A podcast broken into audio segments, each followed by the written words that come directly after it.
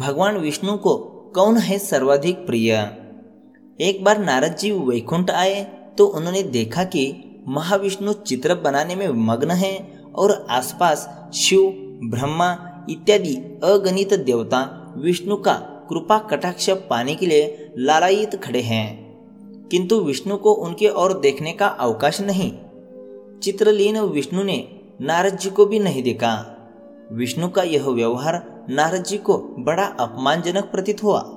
वे आवेश में विष्णु के समीप गए और पास ही खड़ी लक्ष्मी जी से उन्होंने पूछा, आज इतनी तन्मयता के साथ भगवान किसका चित्र बना रहे हैं? लक्ष्मी जी ने अपने स्वाभाविक भुकुटी चांचल्य के साथ कहा, अपने सबसे बड़े भक्त का, आपसे भी बड़े भक्त का। दोहरे अपमानित नारद जी ने पास जाकर देखा तो आश्चर्य से स्तब्ध हो गए। अचल ध्यानावस्थित तो विष्णु एक मैले कुचेले अर्धनग्न मनुष्य का चित्र बना रहे थे।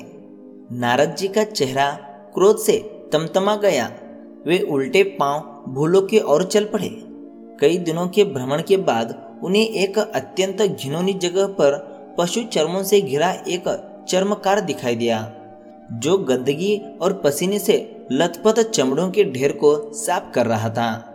पहली दृष्टि में ही नारद जी ने पहचान लिया कि विष्णु जी इसी का चित्र बना रहे थे। दुर्गंध के कारण नारद जी उसके पास ना जा सके। अदृश्य होकर वे दूर से ही उसकी दिनचर्या का निरीक्षण करने लगे। संध्या होने को आई, किंतु वह चर्मकार ना तो मंदिर में गया और ना ही आँख मूंद कर उसने क्षण भर के लिए हरिस्मरण किया। नारद जी के क्रोध की सीमा ना रही। एक अधमाधम चर्मकार को श्रेष्ठ बताकर विष्णु ने उनका कितना घोर अपमान किया है। अंधेरा बढ़ने के साथ साथ उनके मन की अस्थिरता भी गहरी होने लगी। आवेश शांत हो विष्णु को श्राप देने के लिए उन्होंने अपनी तेजस्वी बाहु ऊपर उठाई थी कि लक्ष्मी ने प्रकट होकर उनका हाथ पकड़ लिया और कहा, देव, भक्त की उपासना का उपसंहार तो देख लीजिए, फिर जो करना हो वो कीजिए।